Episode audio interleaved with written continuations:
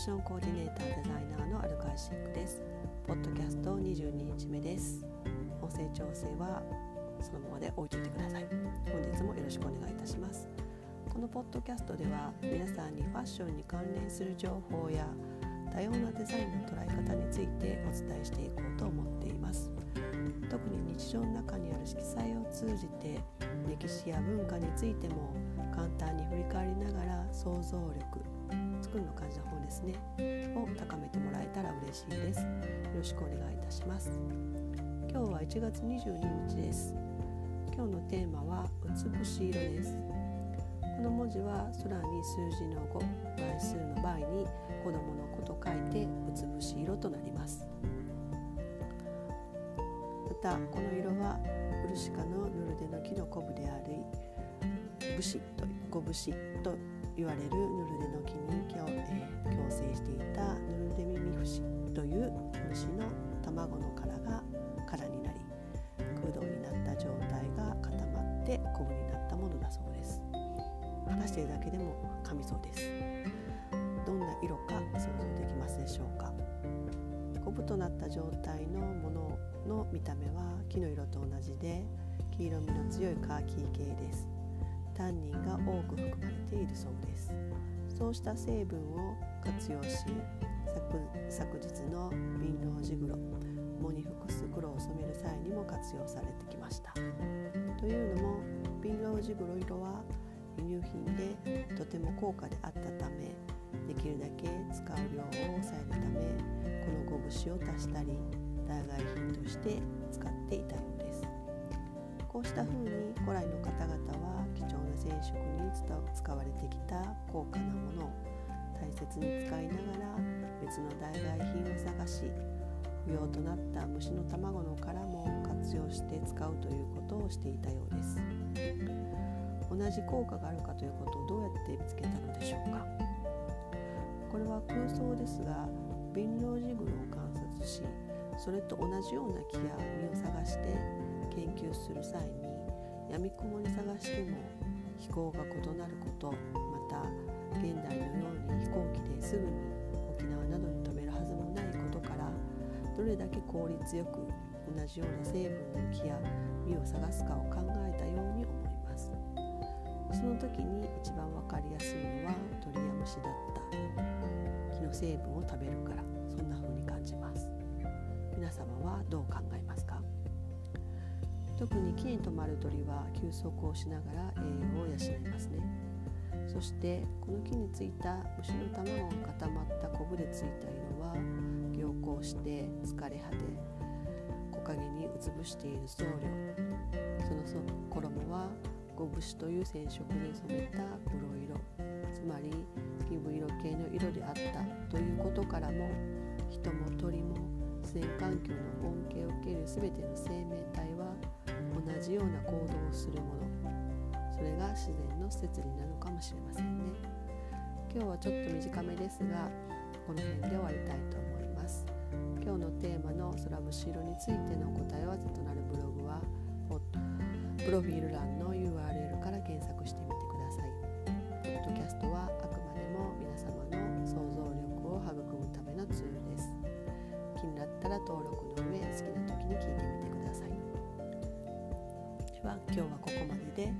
のポッドキャスト空節色編は終わらせていただきます。ご視聴いただきありがとうございました。こ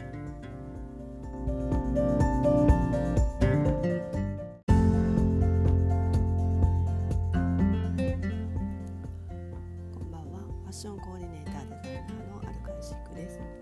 ポッドキャスト23日目です。アプリの音声調整不安定なのはアプリにも原因があるようですが本日もよろしくお願いします。キャストでは皆さんにファッションに関連する情報や多様なデザインの捉え方についてお伝えしていこうと思っています。特に日常の中にある色彩を通じて歴史や文化についても簡単に振り返りながら想像力作るの感じの方ですね。を高めてもらえたら嬉しいです。よろしくお願いいたします。今日は1月23日です。本日のテーマは東雲色ですこの文字は東の雲と書いてで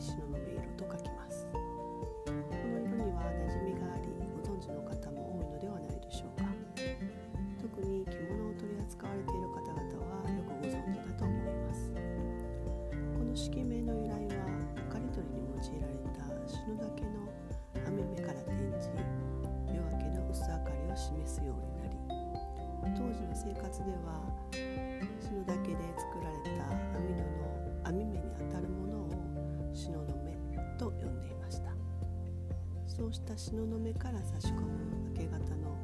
東の雲が淡いピンクに染まっていたことから東雲から真っ暗な室内へ明かりが差し込んだ光の色を東雲東の雲と書くようになりました。ここからが深掘りです。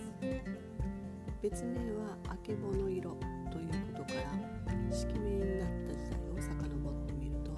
諸説があり明治期の華やかな色の流行色の一つということ別な説では江戸時代からという説もあります。また日本古来の伝統色ではなく欧米の伝統色オーロラの訳語として登場した。また少女の晴れ着などに用いられ伝統色では桃花色の色味に近いともあります。どちらの方がしっくりと想像できますか？特に白の目色あけぼの色桃花色という3つの式名から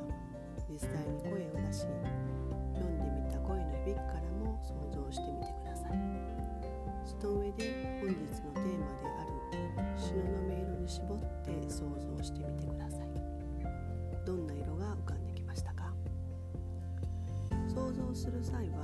に明かり取りに用いられた篠岳の網目から転じ夜明けの薄明かりを示すようになり当時の生活では篠岳で作られた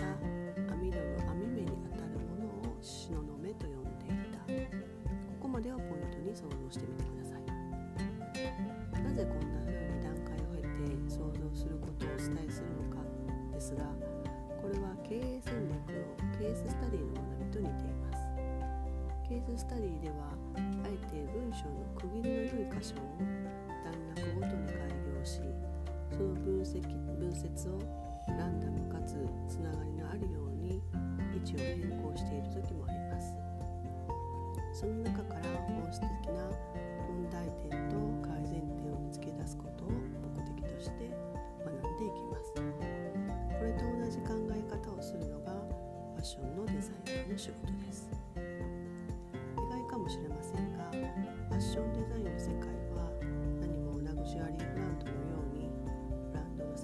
伝える仕事ばかりが業務ではありません。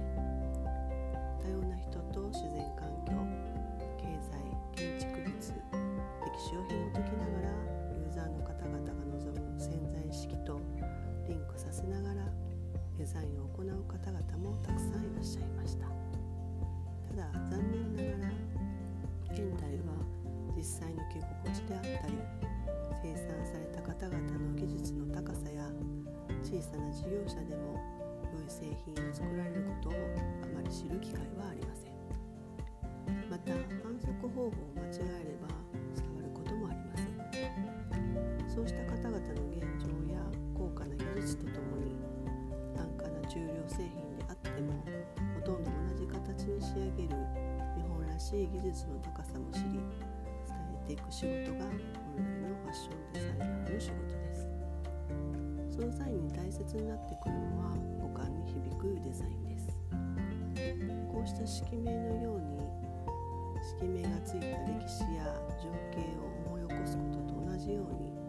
生産された方々を思い起こしていただけるように五感で感じていただくエクササイズをポッドキャストでお伝えしています。そうした生産者で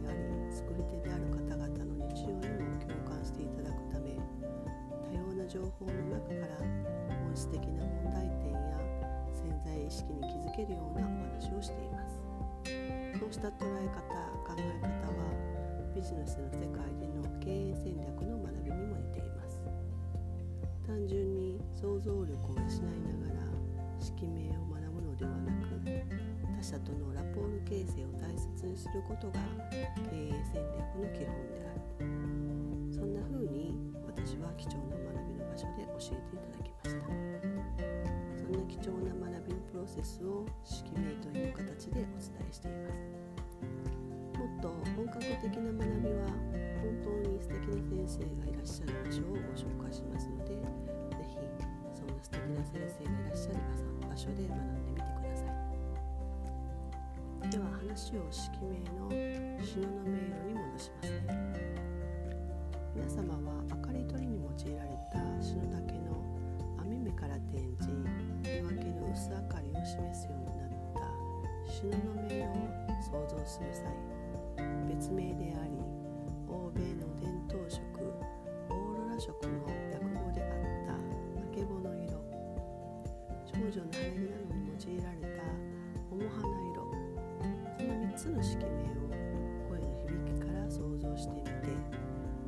色名が夜明けの薄明かりの色として想像しやすいでしょうか。実は正解はありません。以前にもお伝えした通りどの色も人が五感で感じた色であること。また自然の光は多様な光を反射する環境や季節などの条件によっても異なります。ですので文明を読みながら夜明けの薄明かりのとしてついた東雲色の色名はどんな風に皆様にフィットするのかが重要になってきます。